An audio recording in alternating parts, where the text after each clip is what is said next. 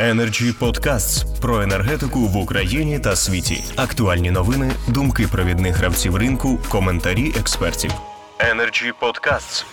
Вітаю всіх, хто дивиться і слухає черговий випуск Energy Freedom на Energy Club, організовано Energy Club.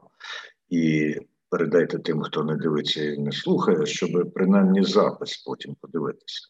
Трансляція у нас відбувається на каналах Energy Club у Ютубі, LinkedIn і Фейсбуку. І у тих, хто е, дивиться і слухає, є змога писати в коментарях запитання до наших учасників. А учасники, як завжди, фахові, тому що Energy Club намагається збирати людей, які знаються на проблемі. Ну сьогодні це явно вдалося.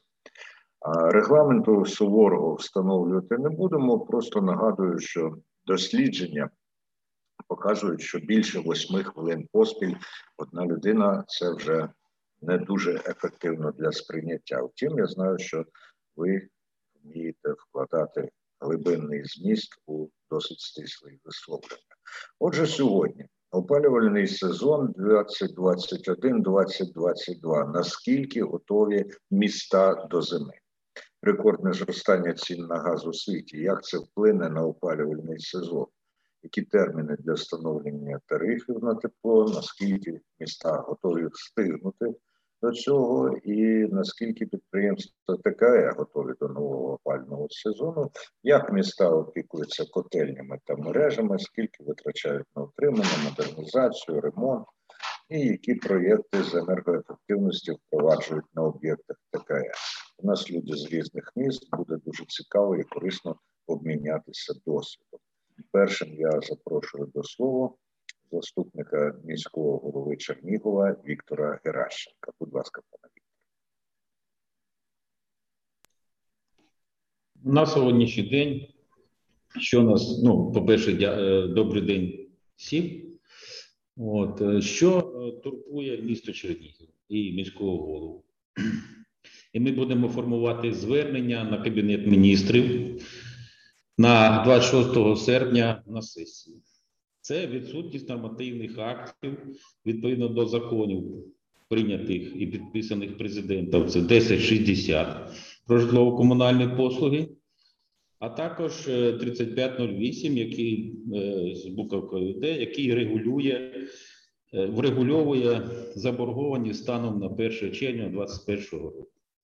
Нас це дуже хвилює. Чому? Тому що Національна НАК Нафтогаз України він працює і зрозуміло, що якщо вчасно не врегулювати заборгованість, а ви знаєте, е, вона дуже велика, та і по Україні також.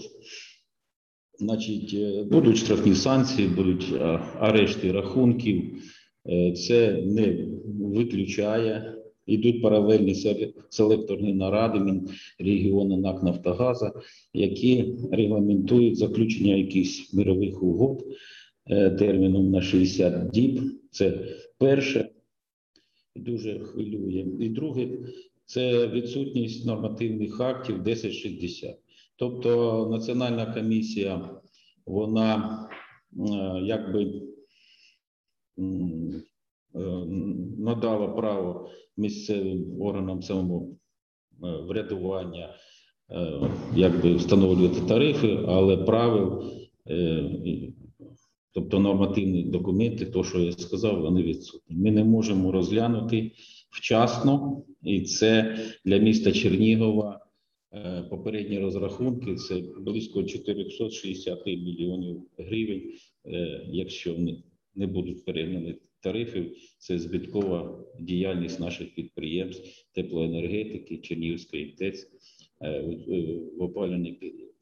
Тому і все це зрозуміло потім ляже на місцевий бюджет. Е, оце такі основні аспекти.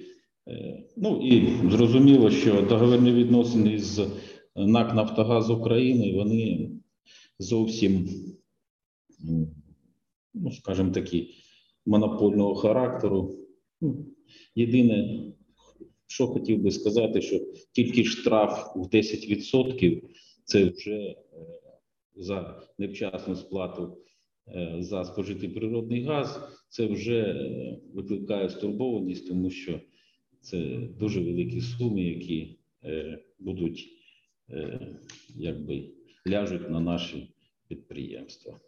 Оце так коротко хотів би ну, визначити коло проблем, які і, і ще хотів би додати. Е, і міністр Мінрегіону, і на селекторній нараді. Скажу чесно, значить, е, на селекторній нараді Офісу президента просто взятий курс не підняття тарифів. Взагалі не, вони не переглядатимуть. Тобто, е, враховуючи те, що відсутність є на сьогоднішній день нормативних актів, ми не можемо їх і переглянути. І е, слідуюче. Газ для населення 7420. Е, Ну, е, ви знаєте, треба чітко, якщо вже ми йдемо цим е, шляхом, я б хотів би сказати, для НАК «Нафтогазтрейдинга» треба чітко в договірних відносинах визначити обсяг один це газ виключно для населення. Чому? Тому що органи місцевого самоврядування не зможуть встановити окремо тариф на населення. І е, всі ж розуміють, що все інше це ляже на бюджет та інших споживачів.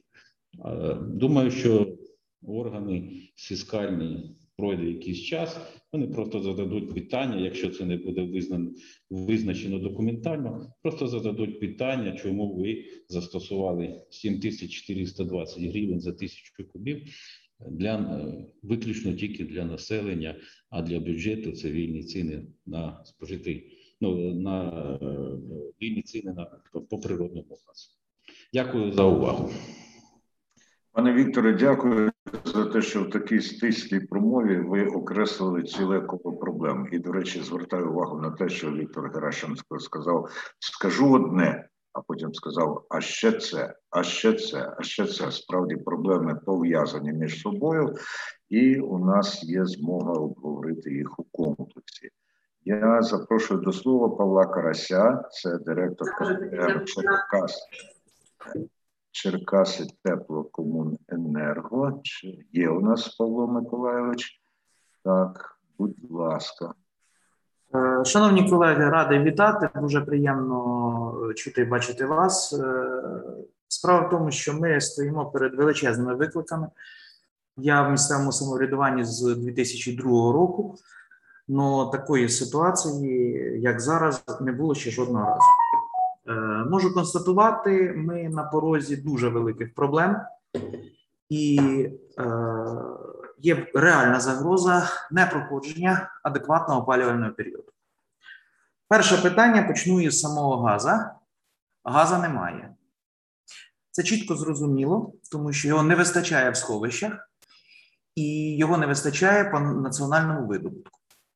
Тобто, в разі, е, коли зима буде е, навіть не холодна, а просто звичайна, а не дуже тепла, ми можемо мати реальні проблеми із е, взагалі наявністю природного газу.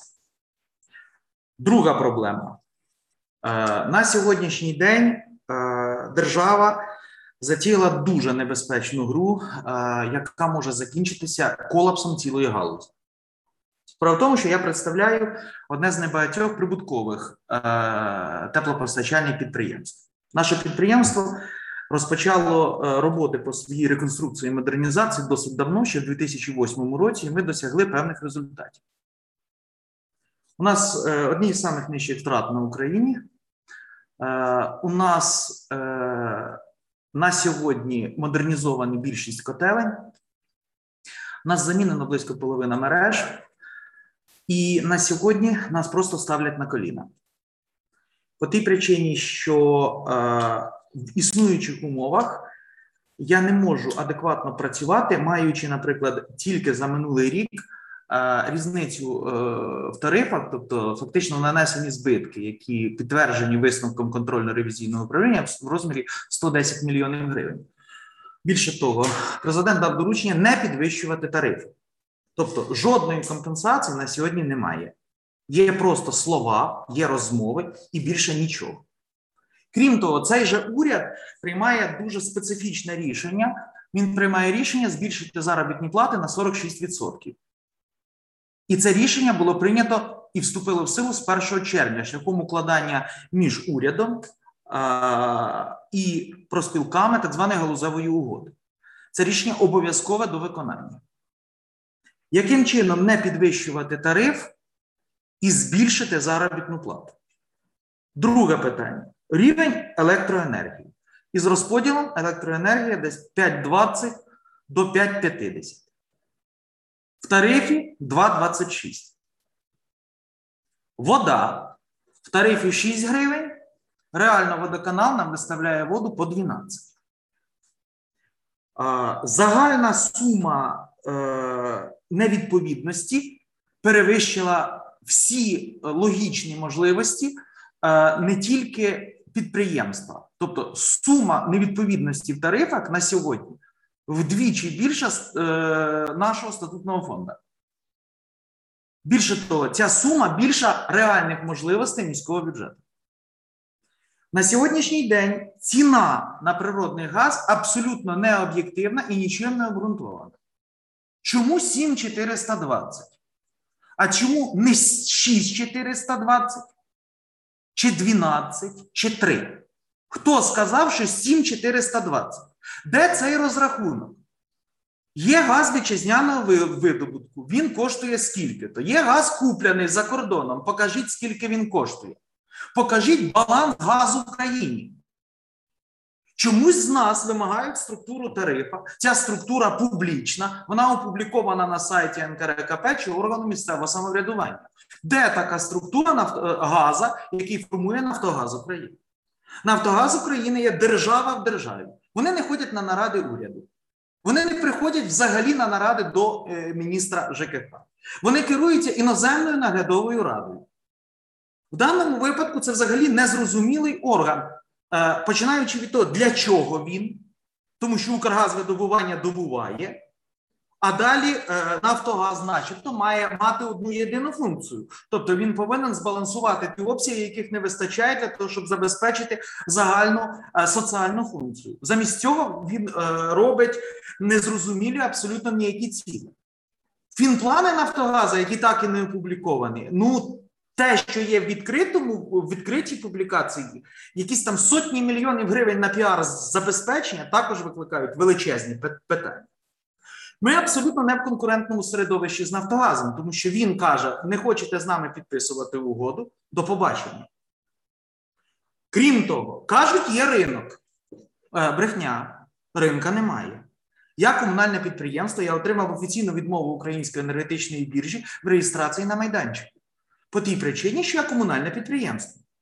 Наш господарський кодекс говорить, комунальні підприємства можуть працювати на біржах тільки через посередників. Ми не можемо напряму вийти на біржу. Більше того, я не можу напряму купити газ, тому що контракт, який підписаний у мене з Нафтогаз трейдингом, він не дає мені можливість укласти договір з кимось іншим. Хоча газовий кодекс передбачає таку можливість, шляхом укладання договір unbundling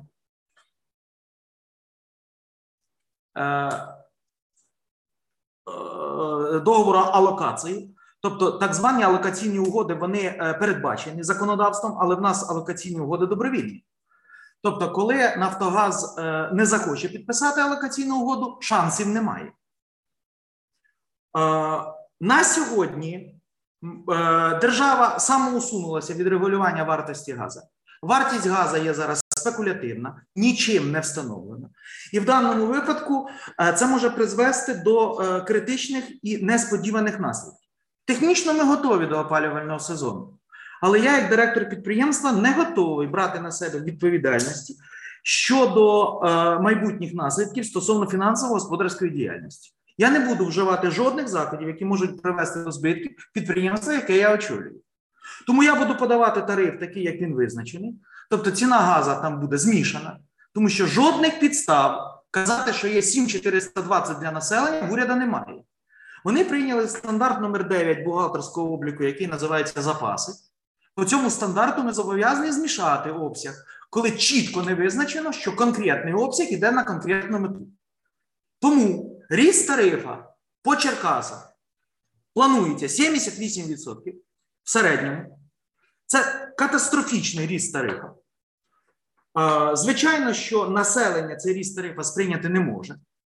І коли говорити про е, о, вартість газу в наступний місяць, то це е, 18 тисяч вартість газу в вересні, це назва ринкового газу, це 22 тисячі вартість газу в жовтні, і це порядка 30 тисяч вартість газу в листопаді-грудні.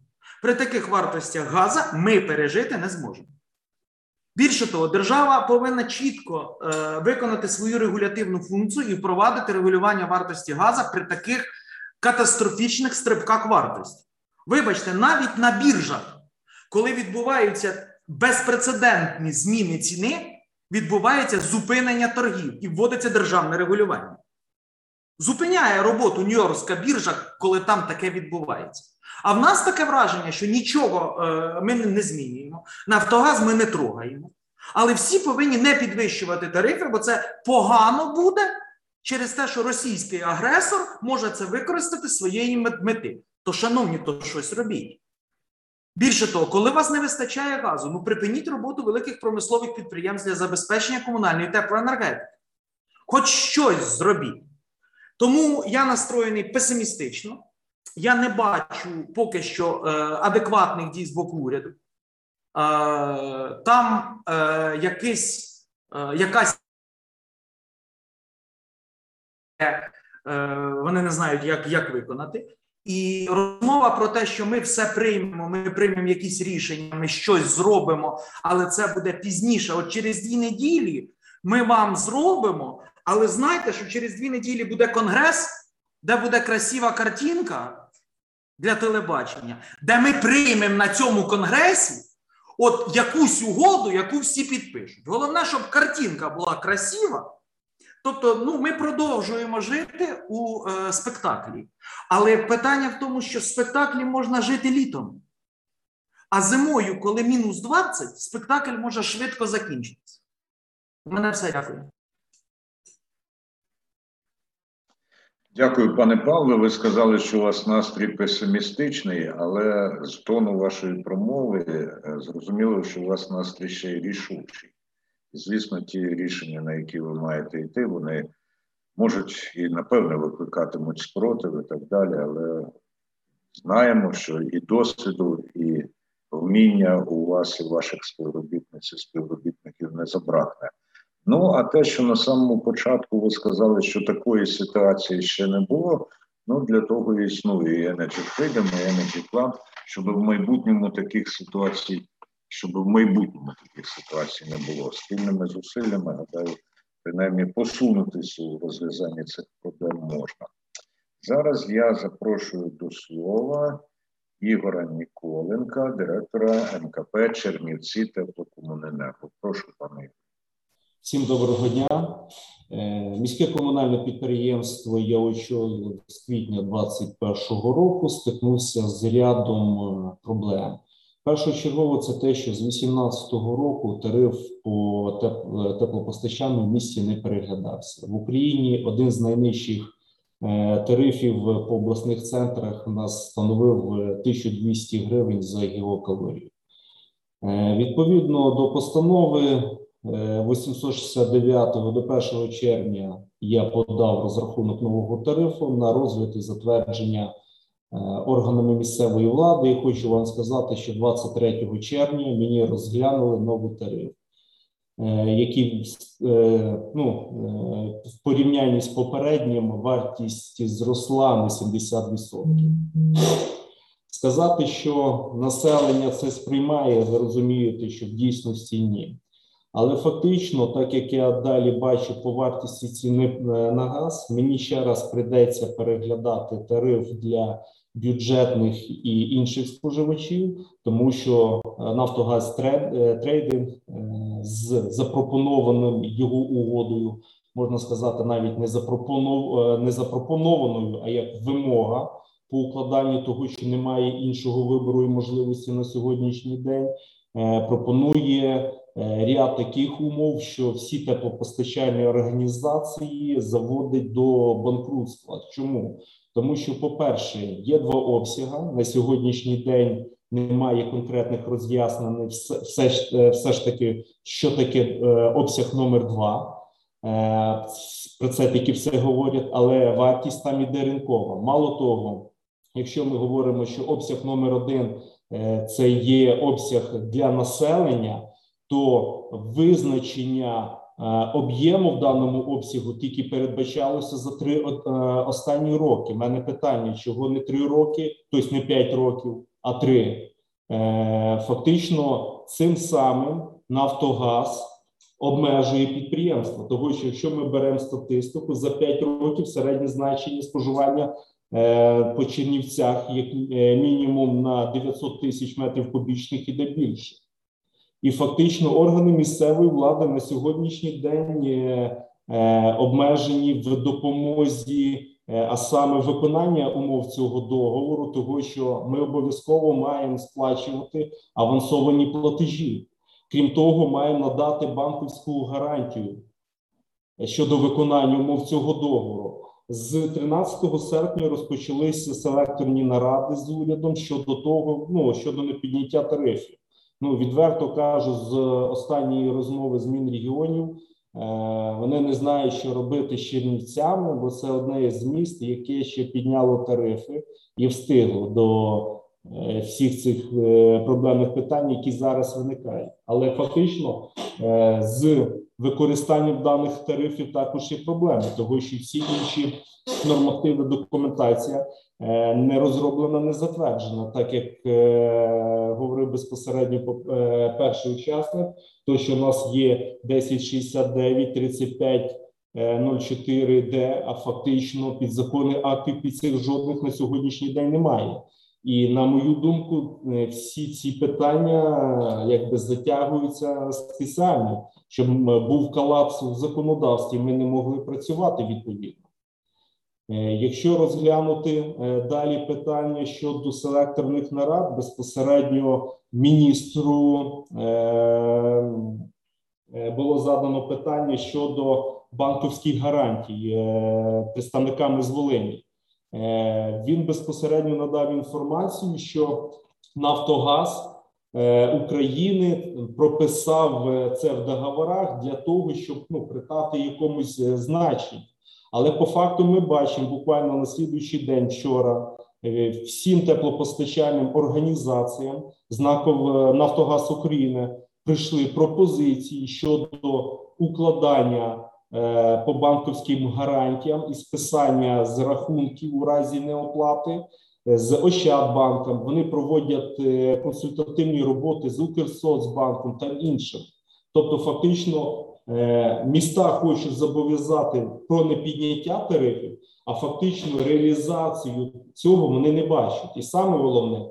Ми боремося в дійсності за тариф по населенню, але є ще ж такий напрямок як соціальна сфера, садочки, школи, лікарні. Як там, якщо буде ринковий тариф на газ, скільки має піднятися тариф на е, теплопостачання, щоб забезпечити їх е, вчасною якісною послугою? І саме основне, що у разі невиконання умов даного контракту нас ну певні штрафи це зрозуміло. Нас переводять до постачальника останнього надії, скоріше в якого буде на два місяці, це на 60 днів, якого ціна буде ринкова. Тобто, фактично, підприємства доводять до банкрутства. Якщо по інших питаннях, які задавали щодо е, модернізації Е, обладнання, то фактично хочу сказати, що підприємство в цьому напрямку почало працювати тільки з 2018 року. У мене біля 89 котелень, обладнання, яке застаріле і зношене, і мені потрібно е, модернізовувати по всіх напрямках: від котлів до мереж до сел. У мене немає безпосередньо е, сказати е, ну, енергоефективності. І є колапс в тому, що не розглядається е, суцільне питання комплексно. Тобто, якщо виконують роботи безпосередньо якісь в споживачів, е, тепломодернізація дитячих садочків, шкіл, то фактично я залишаюся працювати на старому обладнанні, і в цьому є проблематика. Е, в дійсності проблем всіх вистачає, і я не розумію, яким чином е, ми вийдемо з цієї ситуації. Дякую. Дякую, пане Ігорю. Отже, якщо Павло Карась запитував, звідки взялося 7429, то Ігор Ніколенко запитував, звідки взялося 3, 5, чому не 7 і так далі. Запитань дуже багато, і ваша практика, звісно, дає припущення, дає підстави припустити, що це пов'язано із політичною доцільністю насамперед, а вам і вашим підприємствам працювати. Будемо дивитися на розвиток ситуації. Зараз у нас починає е, брати участь людина дуже цікавого міста, як потім на всі інші міста, які вже були представлені. Але зверніть увагу: по-перше, всі три попередні міста назви починаються на літеру Ч. По-друге, вони всі обласні центри.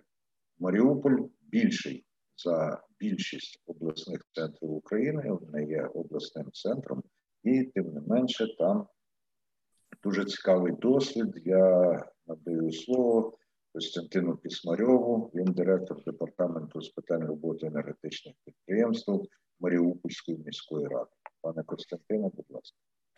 Добрый день, уважаемые участники. Видно, меня видео включилось, тут себя не вижу. Силует, силует видно. А, силуэт, да, давайте вот так. Ну так, контрове світло там. Да, Вот я знаю, вот. проблема такая есть, к сожалению. Да, департамент у нас создан был недавно, да, в этом году. Ну, что я могу сказать по текущей ситуации, которая сложилась э, на предприятиях Теплокоммунэнерго, в целом по Украине и в том числе и в Мариуполе. Да, полностью поддерживаю своих коллег, то есть повторяться я не буду. А Каких-то а, в Мариуполе э, своих э, скажем так, нюансов или особенностей, ну, их тоже нет. А, Есть что? Есть то, что мы разработали стратегию развития теплосети до 2025 года общей стоимостью 800 а, порядка миллионов гривен. А, И с 2025 года у нас было в планах полностью перейти на самоокупаемость. Да, это в принципе реально, то есть расчеты это подтверждают. Э, Но было одно но, это то, что мы примем экономически обоснованный тариф. Ну, Вот э, как бы э, до этого совещания я был на другом совещании, где мы обсуждали, сколько денег необходимо будет из городского бюджета в следующем году для того, чтобы, ну, понимаете, да, или компенсировать, да, из государственного, может быть, бюджета, что, во что мало верится, э, для того, чтобы э, провести отопительный сезон и дать населению тепло э, в дома, квартиры, в детские садики, бюджетные организации. А Сумма годовой, годовой поддержки ну, сопоставима с инвестициями, которые мы заложили на 5 лет. Ну вот, собственно говоря, дальше, э, наверное, э, говорить э, о чем-то это тратить время. Ситуация непростая и, признаться честно, какой выход из нее будет на сегодняшний день или на ближайший день, я пока не могу сказать. То есть что-то спрогнозировать очень тяжело. Но то, что э, как, не, не хочется э, быть э, да, пессимистом, да, все-таки хочется быть больше э, оптимистом, а оптимист это информированный э, пессимист, э, поэтому э, вот все-таки верится в то, что найдут возможность, мудрость, силу воли наши государственные мужи все-таки разрешить эту проблему, которая сложилась на сегодняшний день. Ну вот, собственно говоря, все. Спасибо. Дякуємо, пане Костянтине. Та витрачати час доводиться. Головне не марнувати його. Я певний, що учасники сьогоднішнього обговорення не марнують і в пошуку намагаються знайти розв'язання. До нас приєднався Олександр Сігал, це директор товариства Інститут промислової екології. І я запрошую пана Олександра до слова. Я сподіваюся, що він чув те, що говорили до того, як він до нас е, приєднався. Будь ласка, пане.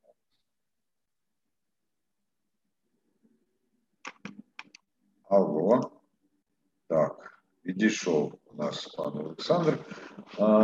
З кадру нічого. Як щойно з'явиться, ми його залучимо. Тим часом постійний глядач і слухач Energy Freedom Саїд Худайбердиєв із Фейсбука пише: кожного теплопостачальника, надавача послуг існує ряд проблем, але є ще й проблеми втрат тепла через огороджувальні конструкції, стіни споруд та вікна, що зроблено для зменшення з боку балансу утримувачів та органів місцевої влади. Ми запам'ятали це запитання. Ми до нього повернемося. Зараз я надаю слово Олександру Сігалу. Будь ласка, пане Олександр. Спасибо. Мы находимся в очень странном положении. С одной стороны, на протяжении многих лет мы как бы идем к новой энергетике, нам говорят о солнечной, зеленой там и так далее, и так далее. Параллельно с этим мы забываем, что в отличие от других стран, где традиционная теплоэнергетика поддерживалась и вкладывалась в нее каждый год, мы, э, и сейчас они сокращают эту поддержку, потому что они считают, что они перейдут к новой энергетике, за это время износится старая. Мы забываем, что мы в старую не вкладывали почти 30 лет. Поэтому говорить о том, что она доживет до новой, не приходится. Значит, нам нужно параллельно все-таки с э, развитием так называемой новой, нетрадиционной, зеленой, биомассовой, называйте как хотите, поддерживать ту энергетику, которая есть, потому что вся новая энергетика пока до 10% от старой. Мы не можем сесть в 10% энергии. Нам нужно где-то сохранить эти 90. Что происходило последние, последние годы? Последние годы мы попали в тарифный коллапс. То есть государство, не имея возможности сократить людям платежки, сократило платежки за счет недофинансирования мероприятий по, по сохранению систем и сетей теплоснабжения. То есть убрали это из тарифа, тариф стал меньше, он перестал покрывать все эти расходы, и мы десятки лет э, фактически дали возможность людям не инвестировать в, эту, в это имущество. Проекты при, при том, той цене газа, которая есть сейчас, у нас э, все проекты становятся очень быстро окупаемы. То есть те проекты, которые, например, э, там для Киева, это э, проекты, например, строительство новых э, водогрейных котлов там в 180, в 100 мегаватт, в 50 мегаватт, водогрейные котлы нового поколения уже с выбросами в атмосферу, соответствующими европейским нормам. Э, это вложение порядка, вот я перед собой сейчас держу коммерческое предложение, это вложение, э, значит, собственно говоря, Э, порядка 160 200 э, миллионов гривен. Значит, срок окупаемости был 3 года при цене газа в 200 долларов. Сейчас мы знаем, что цена газа 600 долларов минимум, а с доставкой у нас и все, всеми остальными затратами это уже будет приближаться к 800 долларам. И при этом срок окупаемости будет, в общем-то, один отопительный сезон. Я уже не говорю об утилизаторах теплоты, которые, в общем-то, мы отапливаем окружающую среду.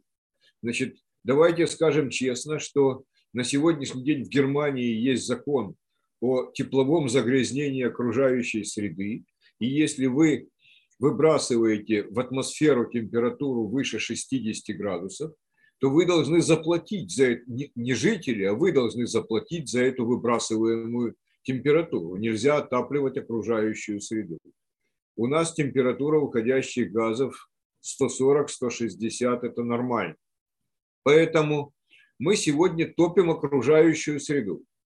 И э, утилизаторы, которые раньше окупались за полтора-два года, сегодня при этой цене газа будут окупаться за 2-3 месяца.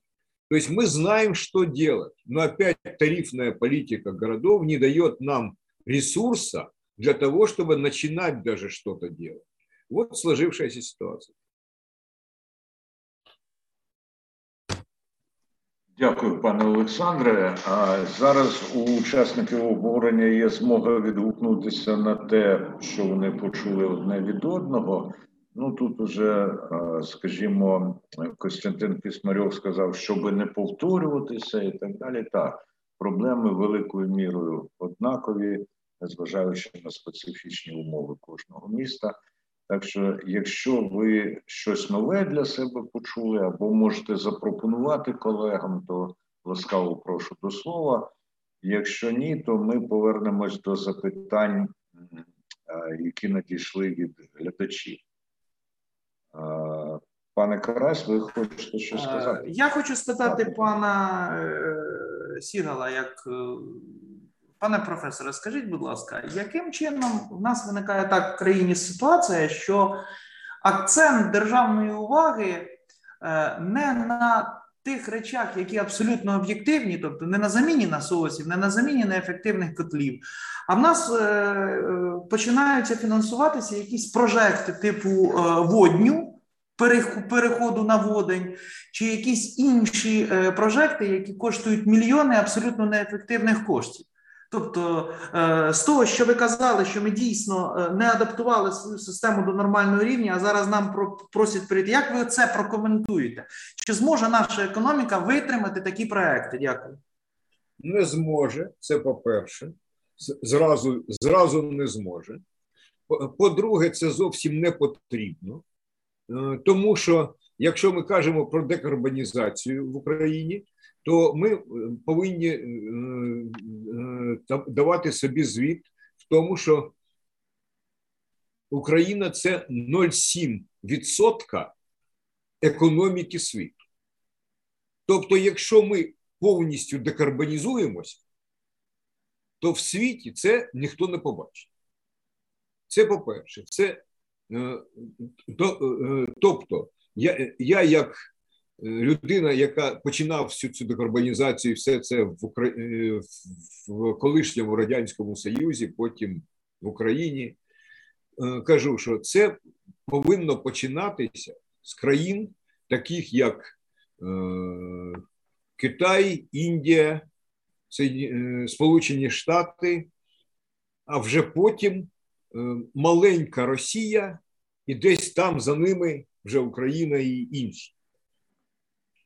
Ми поки що біжимо поперед паровозу. Це по-перше. По-друге, водень дуже важливий, тому що ми, що ми зробили? Ми фактично за гроші людей, що ненормально,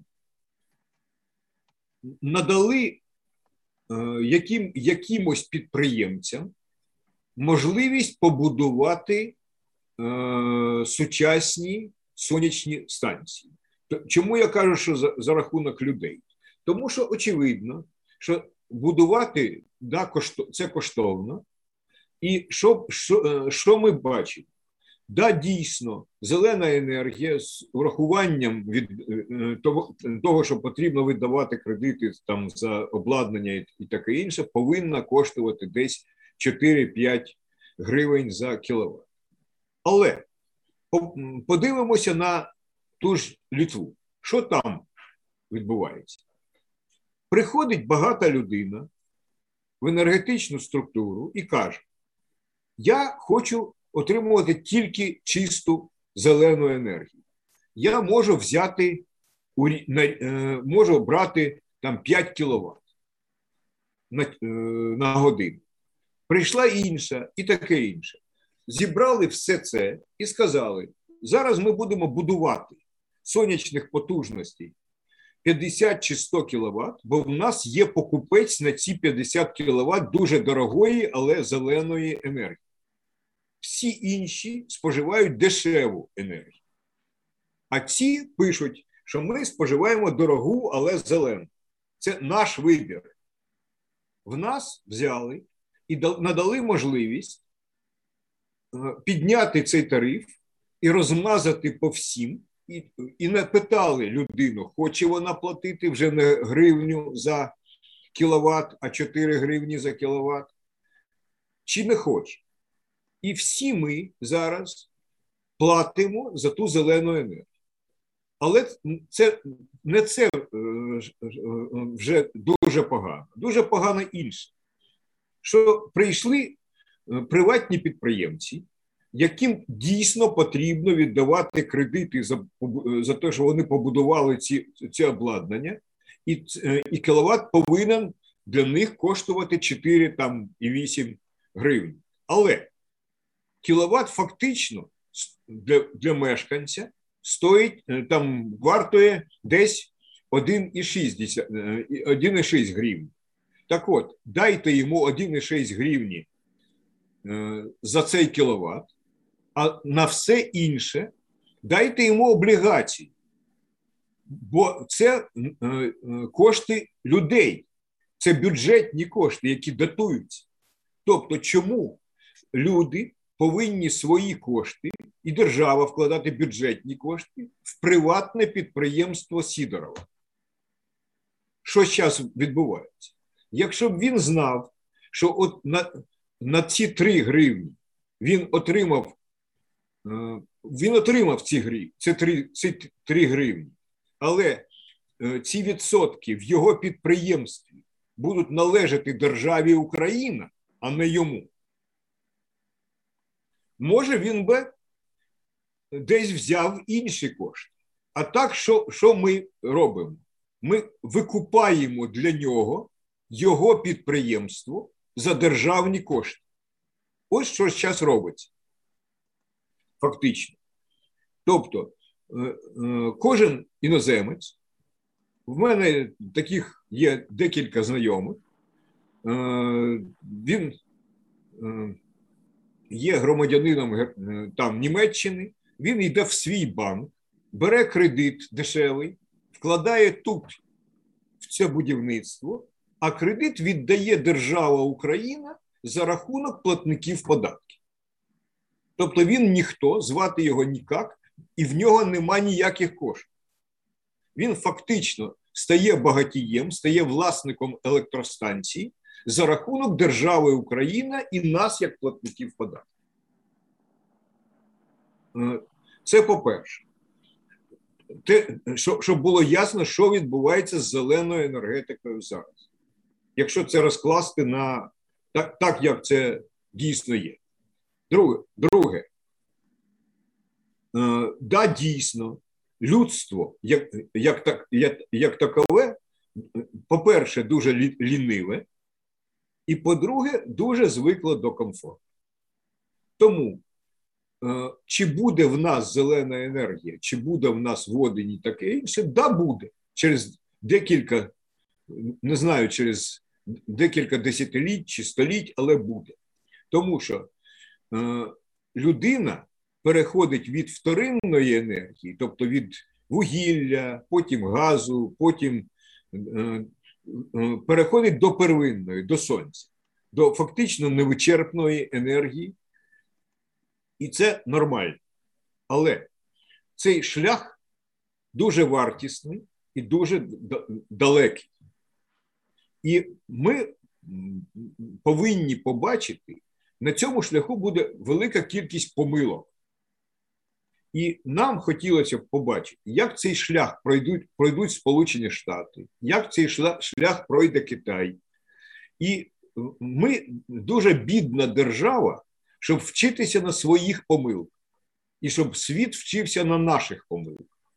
Нам хотілося б, щоб ми повчилися на помилках великих і багатих країн. Це другий посил такий. І третій посил Да, дійсно, якщо ми будемо використовувати для накопичення зайвого зайвого сонця водень, це добре, але втрати і прайс буде десь в 8 разів вище, ніж зараз ми маємо на електрику. Тобто ми це повинні знати, що ота енергія з е, її зберіганням у водні буде десь в 8 разів більш дорога, чим ми маємо зараз. Е, чи будемо ми її використовувати? Так будемо. Хочу розказати дуже коротенько: мій дід до, е, до жовтневої революції побудував у місті Вінниця теплову електростанцію. З нього ходили і сміялися. Казали, що в місті три три електричні фонарі, і куди ви будете дівати ту електрику? Тоді він він побудував у місті електричний трамвай, щоб було куди е, куди діти, подіти ту електрику. Ходіли е, люди, йшли і сміялися. Казали, що на тому трамваї чиста публіка три рази проїде і більш ніколи використовувати не буде. І що таке електрика? електрика 30% ми використовуємо е, корисно і 70% викидаємо. То людство ніколи не буде використовувати електрику, тому що 70% викидати ніхто не буде. Але ми з вами ж використовуємо електрику і 70% на ТЕЦ викидаємо. Е, тому і і водень буде використовуватися, але але це е, можливість для багатих країн. Україна повинна в цьому приймати участь, але не не бути лідером цієї, цього процесу, бо лідирувати в цьому процесі мають багаті і заможні країни. Дякую, пане Олександре. І ще один висновок: е, ми можемо бути лідерами, коли станемо багатими і заможними. Для чого, власне, працює і ваша установа, і ви самі, і Energy Freedom, Energy Club. Ну що ж, колеги, тепер е, переходимо до запитань від аудиторії. Я вже зачитував, але оскільки досить багато часу минуло, повторю запитання Саїда Худайбердиєва. Кожного теплопостачальника, надавача послуг є ряд проблем, але є ще й проблеми втрат тепла через огороджувальні конструкції, стіни споруд та вікна, що зроблено для їх зменшення з боку балансу утримувачів та органів місцевої влади. А, Можливо, хтось хоче поділитися досвідом. Нема? Є?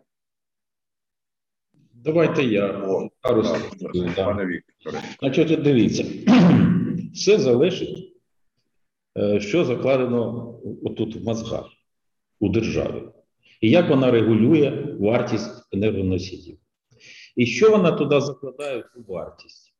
Якщо е, Національна комісія, яка регулювала вартість теплової енергії, е, ну, ви знаєте, були інвестпрограми, да, там, є поточний ремонт, є капітальний ремонт. Цих коштів, які закладалися на рівні амортизаційних відрахувань, їх не вистачало. Розумієте, для того, щоб е, здійснити там велику реконструкцію, замінити е, теплові мережі, там е, поміняти котли. Хоча в Чернігові дуже багато чого зроблено, я зразу вам кажу, у нас Е, зовсім інша ситуація. Але от е, Сігал сидиться, він пам'ятає, коли ми перші в Україні запровадили Кіотський протокол вдвох, правда, в трьох, і Бельський Олександр Олександрович. От, були якби першопроходцями в цьому питанні. За рахунок цих коштів відновили там, зробили реконструкцію котелень і все таке інше. Але це такі, знаєте, самостійні були потуги, потуги були, от, які там надали е, якби результату. Але в цьому відношенні потрібна державна політика. Потрібно, щоб Мінрегіон працював і е, е, програми, які Якщо ми хочемо зберегти централізоване опалення, та що що завгодно, там централізоване водопостачання, потрібно чіткі державні програми, потрібно проінвентаризувати все те, що у нас є, визначитись і рухатись в цьому відношенні, а потім шукати е, і перш за все, це та ж сама вартість тієї ж самої теплової енергії, яка я вам повинен сказати, вона для населення була завжди з нульовою рентабельністю. Такого не буває. Розумієте, підприємство працює, воно повинно отримати якийсь прибуток, і цей прибуток вкладати е, на свій е, розсуд, і перш за все в капіталізацію основних засобів, фондів і таке інше, тобто в основні, основне виробництво. У нас е, ми постійно, і до речі, я хотів би сказати ще. Ми, мабуть, стоїмо на якомусь такому етапі е, невизначеності, розумієте? Цей опалювальний період. Якщо ми е, теплокомуненерго набили боргів за 10 років, то цей опалювальний період наб'є е, 50%, додасть 50% е, боргів, е, які е, визначені станом на 1 червня 2021 року. Я вам гарантую, якщо не буде щось зроблено, і буде знову ми е, будемо підходити е, з популізмом і е, не вирішувати проблеми підприємств. А ну знаєте, ідея така загравання з населенням. Це дуже буде така, ну. Вибухова створиться така вибухова ситуація, коли підприємства просто не нададуть послуг просто не зможуть. Вони всі будуть е, е, учасниками останньої ниті, постачальника останньої ниті. Це ну не зовсім добре. Дякую, пане Вікторе. Хтось хоче додати щось, е, поточнити. Ну, я хотел бы сказать, что... А, да, спершу Сигал, потом Никола. Извините. Значит, я хотел сказать, что, ну, во-первых, Э, Чер... Действительно, Чернигов теплокоммунэнерго – это уникальное во многом предприятие. Есть еще такой Житомир у нас. Э, так сказать, это предприятия, которые много лет занимаются прицельно своими, своим оборудованием и э, значит, через невозможное изыскивают возможность. Понимаете? То есть можно объяснять, почему нет. В нашей стране очень легко объяснить, почему нет. А вот э, почему да, очень трудно. Так вот, э, в данном конкретном случае, ну, Виктор Михайлович был э, много лет, наверное, несколько десятков лет директором предприятия. И, так сказать, мы действительно много делалось. Делалось за деньги Киотского протокола, делалось за деньги, которые вырывались откуда возможно – а с точки зрения того, что можно ничего не делать, вы знаете, я вот помню еще советские времена, когда объясняли, что теплоутилизаторы незачем ставить, потому что наоборот газ слишком дешевый. Газ 4 копейки. Э, значит, газ стоил 4 копейки, зачем никогда не отобьется стоимость железа на утилизацию тепла? Значит, потом говорили, что нет денег, потому что утилизатор слишком дорогой, нет денег, потому что газ слишком дорогой, много денег нужно на газ. То есть газ слишком дешевый, ничего не делаем, газ слишком дорогой, ничего не делаем. Значит, э, ну, поэтому, э, значит, э, вопрос простой. Должна быть, к сожалению, есть такая вещь. За министерством нашим, Минрегион Будом, записано, такая строка «Техническая политика отрасли». Вот этой технической политикой отрасли никто не занимается. Назовите мне предметно, кто отвечает в министерстве за техническую политику в отрасли. Фамилия, образование и так далее. Более того, скажем, На сегодняшний день в профильном министерстве не, не работает ни один инженер-теплотехник по диплому.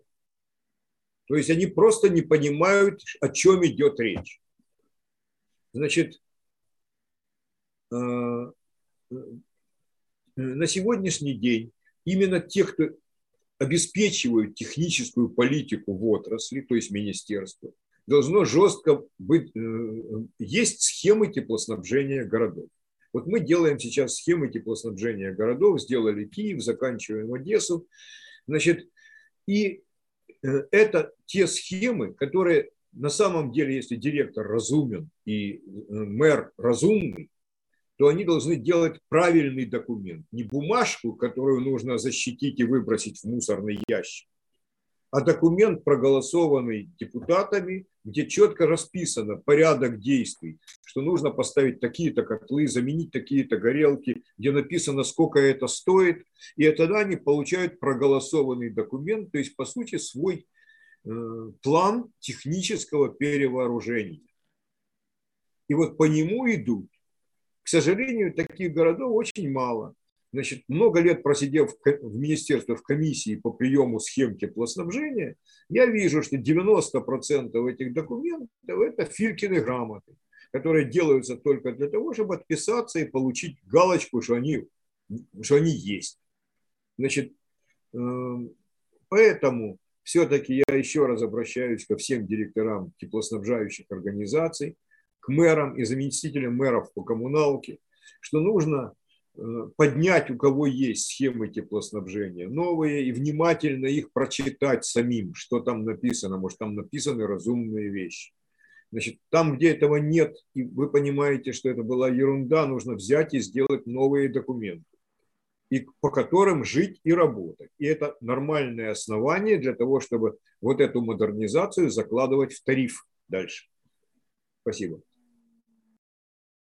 Дякую, пане Олександре. І ще а, Ігор Ніколенко хоче додати, будь ласка. Я хотів би додати коментар е, на запитання учасника щодо енергоефективності. Скоріше всього, він мав на увазі е, втрати теплової енергії в будівлях, е, того, що в цих напрямках потрібно працювати паралельно. Якщо споживач хоче, щоб було енергоефективність в будівлі і комерційний прилад обліку, який встановлений на воді, відображав дійсності е, те споживання, яке споживається в будівлі, а не втрати через е, огороджуючі е, пристрої, ну не пристрої, там стіни, вікна, дах. Тому в дійсності в Україні є ряд фондів енергоефективності. І хотілося б звернути, що на органи місцевої влади що потрібно затверджувати певні е, програми в цьому напрямку. Ну, це населення, це їхні виборці, тому безпосередньо у разі е, наявності даних програм е, буде відобража, ну, буде відображуватися підтри, підтримання населення даного міста. Тому фактично треба рухатися паралельно. Розвиток модернізація теплокомуненерго і безпосереднього споживача. Ну, це дві є залежні речі, які не можна розділяти. Дякую. Дякую, пане Ігорю. І ще одне запитання маємо із Фейсбука. Володимир Мамалига у двох частинах його надіслав. Отже, коли і хто проводив енергоаудит теплових мереж і обґрунтування тарифів? які плани перетворення економіки проводити без енергоаудиту галузі, де ТЕО проєктів зеленої енергетики з урахуванням усіх факторів.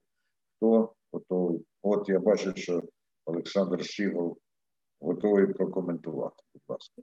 Ну, значит, к сожалению, энергоаудиты там, где проводятся Э, проводятся из рук вон плохо. Э, скажем так, я был одним из основателей энергоаудита в этой стране как таковой, но много-много лет уже этим не занимаюсь. Объясню почему. Все это выхолощено до полной проформы. Нам объясняют, что мы неправильно делаем энергоаудит. Сидит мальчик, который получил бумажку и рассказывает, что мы неправильно делаем энергоаудит, потому что мы не учли электрическую лампочку в сторожке на входе значит, в теплокоммунэнерго. Значит, при этом значит, э, реальные цифры очень далеки от действительности. Мы давно вносили предложение объединить хотя бы два аудита, энергетический и экологический, потому что представим себе, что на одно предприятие приходит два инспектора в два разных дня. Э, когда проводится энергетический аудит, объясняют, что котел работает примерно все время с полной нагрузкой, КПД его высокий, и э, значит, все прекрасно и так далее. На этот же котел на следующий день приходит экологический инспектор. Ему объясняют, что этот котел почти не работает, почти все время стоит, поэтому ничего не выбрасывает. Значит, с экологией тоже все прекрасно. Значит, то есть, э, учитывая, что счетчик э, газа есть, как правило, на котельную, а не на котел, то объяснить, что этот котел не работал или тот работал и так далее, это можно всегда. Значит, теперь по потере в сетях. Мы на эти несчастные сети списали уже все, что только возможно. То есть на самом деле мы э, берем параметры котла который как бы выдает нам, э, я видел разное, вплоть до 98% КПД на неконденсационном котле, что абсолютная чушь. Значит, вот. И потом мы как бы отдали это тепло в сеть. Но житель-то его не получил. Значит, поскольку оно не было и создано. Так вот, э, значит, где потери? В сетях.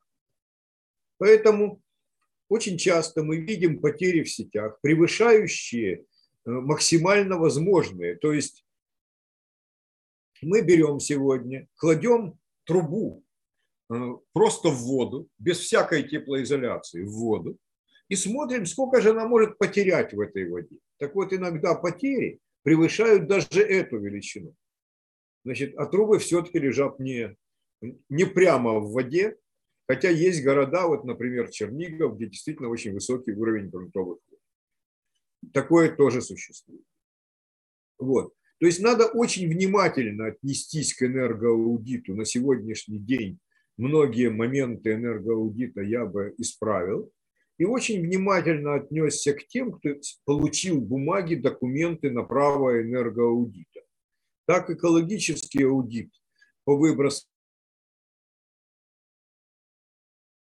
Вот э, там сертификат экологического аудитора у меня чуть ли там не десятый в Украине, а э, значит, энергоаудит имеют право проводить сотни тысяч людей. Значит, большая половина из которых это студенты, выпускники Политехнического института, которые отучились еще на курсах месяца два, так сказать, и получили такую бумажку. Значит, читать эти документы сложно. Чаще всего это они сделаны как и дипломные проекты, то есть это казать от чего-то. Вот. Ну, лучше всего по энергоаудитам, если говорить, то знает это действительно Владимир Мамалыга, который задавал вопросы. Он э, очень грамотный энергоаудитор. Э, значит, а второй вопрос какой от него там был, я не помню. Ні, це було просто розширення того ж запитання. Воно стосувалося енергоаудиту. Так, і, до речі, от Володимир Мамалига вже Відгукнувся, пише: підтримую пана Сігала про об'єднання двох видів аудиту, але навіть на основі аналізу первинної інформації можна отримати багато чого. Виникає питання про якість робіт і якість спеціалістів. Ну, це те саме, про що і Сігал теж казав. Дякую, шановні. Насправді, напевне, формулювання нашого сьогоднішнього обговорення передбачало конкретну розмову, і вона відбулася, але не обмежились конкретною розмовою, звітами, передбаченнями. і накресленнями зачепили і набагато ширший контекст. Тепер настає час підбивати підсумки. Я пропоную, щоб почав це Ігор Ніколенко. Будь ласка, пане Ігор. А, Пана Ігоря нема, тому він пізніше. Віктор Геращенко, будь ласка, пане. Значить, ну, забезпечення е, теплопостачання міст дуже важливе на сьогоднішній день. І мене дуже турбує. Я от і Павла Миколаївича дуже уважно, як кажуть, слухав і почув. Він сказав, що наявність природного газу. Розумієте, коли запустять, е, я задаю фахівцям одне питання.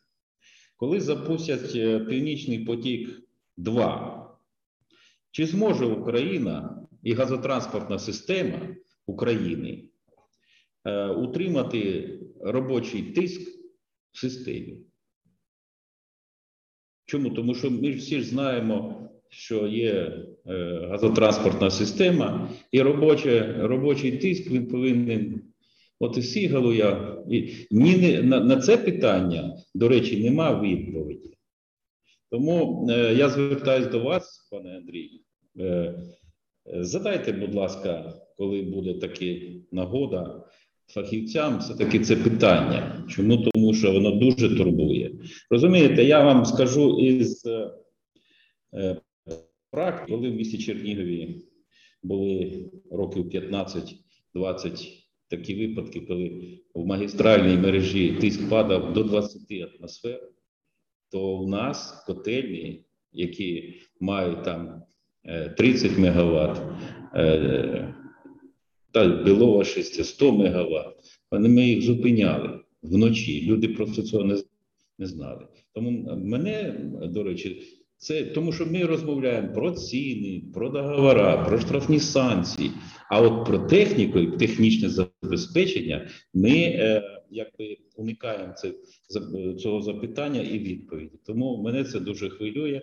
Взагалі дякую, що є клуб, і е, ми можемо е, безпосередньо розмовляти про проблеми і як то е, намагатися їх вирішити. Дякую за увагу. Дякую, пане Вікторе. При підготовці наступних програм обов'язково вашу пропозицію врахуємо, тому що ну я зі спостережень з вами згоден. Не часто ця тема виразно лунає, хоча були були випадки. Треба, очевидно, приділяти їй більше уваги. Тепер, будь ласка, пане Павле, Павло Карась, ваші. Шановні колеги, висновок один. Нам не потрібно енергоаудити, щоб зрозуміти, що мережам, яким по 50 років, їх потрібно замінювати. Абсолютно не потрібні ніякі енергетичні аудити. Не потрібні абсолютно ніякі енергетичні аудити, не треба витрачати на цю дурницю коштів для того, щоб зрозуміти котли, яким по 40 років, їх треба всі замінити. Ми доходимо до точки неповернення. Чернігів, Черкаси, Житомир це ще ті міста, які е, щось робили знаходили кошти. Е, у нас є якийсь результат. Поїдьте далі. Від'їдьте від Черкас 30 кілометрів, заїдьте в Смілу. Поїдьте далі в інше. Нас 70% малих міст використовують котли НІІСТу 5 із коефіцієнтом корисної дії в районі 70%. Це жах. Економія від елементарних заходів економічної ефективності в теплоті дає мільярди. Мільярди. Замість цього ми не підвищуємо тарифи і заганяємо е, проблему до катастрофи. Абсолютно непрофесійні дії уряду стосовно підтримки і розвитку галузі. Галузь на грані катастрофи. І на кінець. Е, саме головне в цій ситуації, е, що? Саме головне змусити споживача ощадно використовувати енергію. От як не парадоксально, єдиний спосіб змусити споживача ощадно використовувати енергію, точніше, їх 20 способів. Перший спосіб це облік, щоб кожен платив за те, що він спожив. А другий спосіб це ціна. Ніколи, коли буде дешева ціна, не буде ефективності в використанні. У мене приклади. В місті Черкаси різниця в споживанні теплоти на квадратний метр в 10 разів. У мене є будинок, який отримує захмарні платіжки, у якого в 10 разів вищий рівень е, е, споживання тепла. Це будинок Міністерства оборони України. Квартирна експлуатаційна частина е, Міністерства оборони. При тепловізійному обстеженні при мінус 5 на вулиці зовнішня стіна має температуру 7 градусів, плюс 7. От і все. А позиція уряду платіжка не має рости, призводить до того, що все це закінчиться плачевно. Дякую. Дуже дякую, пане Павле, і за вашу наполегливість і послідовність у тому числі. Якщо пан Письмарьов з нами ще, то прошу його до слова. Так, пане Костянтине, слухаємо вас. З вами. А, ну, я как далеко от Черкас ходить не надо, надо дальше идти. В Мариуполе есть котлы НИИС-105. Это раз. Второе, вот я все-таки думаю, что разработав ту же инвестиционную программу, развитие, стратегическую программу теплосети Мариуполя, да, сейчас считаем мы, сколько надо из городского бюджета покрыть разницу в тарифе, если мы его не повысим. Теперь у меня вопрос, да, а, вот кто-то на государственном уровне задумывался о том, какие создать условия для того, чтобы сделать ну, какие-то инвестиции в развитие да, теплосетей. Ведь мы же прекрасно понимаем, что э, глобального потепления и э, африканской погоды нам еще ждать лет 100, а эти лет 100 еще нужно э, пройти как минимум 99 отопительных сезонов. Э, поэтому я вижу э, выход, наверное, только в одном. Это то, что должна быть обеспечена э, всецело государственная поддержка на модернизацию тепловых сетей, э, на, модер... на модернизацию оборудования, которое установлено на предприятиях теплокоммунэнерго. Там даже, ну, правильно господин Сигов заметил то, что отсутствие схем теплоснабжения, да, это, это документ, по которому действительно нужно принимать решение. В Мариуполе нет схемы теплоснабжения, только сейчас подписано техзадание, проводится тендер на выбор поставщика, на выбор э, производителя работ, кто эту схему теплоснабжения сделает. Это будет сделано за грантовые деньги через программу USAID. В общем, я вижу одно, то, что государство должно конкретно все-таки вмешаться, и только на уровне государственном можно разрешить те проблемы, которые сейчас сложились в, в этой непростой отрасли. У меня все. Дякую, пане Костянтине. Якщо повернувся до нас Ігор Николенко, то пане Ігорю. Ні, очевидно, якісь оперативні завдання. Ну і Олександр Сігал підбиває загальний підсумок сьогоднішнього обговорення. Будь ласка. Ну, было несколько вопросов сегодня, так сказать. Э, почти на все мы получили ответы. Я хотел э, э, сказать, понятно, что при адекватном подорожанию газа, повышению тарифа мы просто не пройдем отопительный сезон, потому что люди сегодня четырехкратного повышения платежки никак не поднимут, это понятно. Поэтому сегодня, сегодня, как и все предыдущие годы, впрочем, все равно все это сбрасывается на, на руки городов, то есть фактически, так сказать, на мэрии на, и на необходимость найти где-то деньги в городском бюджете на то, на то чтобы компенсировать по мере того, какие деньги найдутся, будет в той или иной мере повышен тариф в этих городах, так сказать, Другого пути, наверное, все-таки нет. Опять э, теплосети пройдут с большими долгами. Э, значит, э, год, отопительный сезон. Значит, опять потом правительство будет думать, что делать с миллиардными задолженностями. И хочу отдельно остановиться на очень правильной позиции э, э, Виктора Михайловича Геращенко который поднял очень важный вопрос, которому нужно подсветить вообще отдельный эфир. Это вопрос все-таки давления в сети. И в первую очередь даже не для теплокоммунэнерго. Мы знаем, что масса людей отключилась от, тепло, от централизованного теплоснабжения и поставила газовые котлы. Вот они и будут первыми пострадавшими реально при падении давления газа в сети у них, когда эти котлы, защита по давлению сработает, котлы не будут работать, а на улице минус, что делают наши кулибины? Они понимают, что газ выключил датчик давления. Они перерезают проводок на датчике давления, и газ как-то идет, но автоматика защиты уже не работает.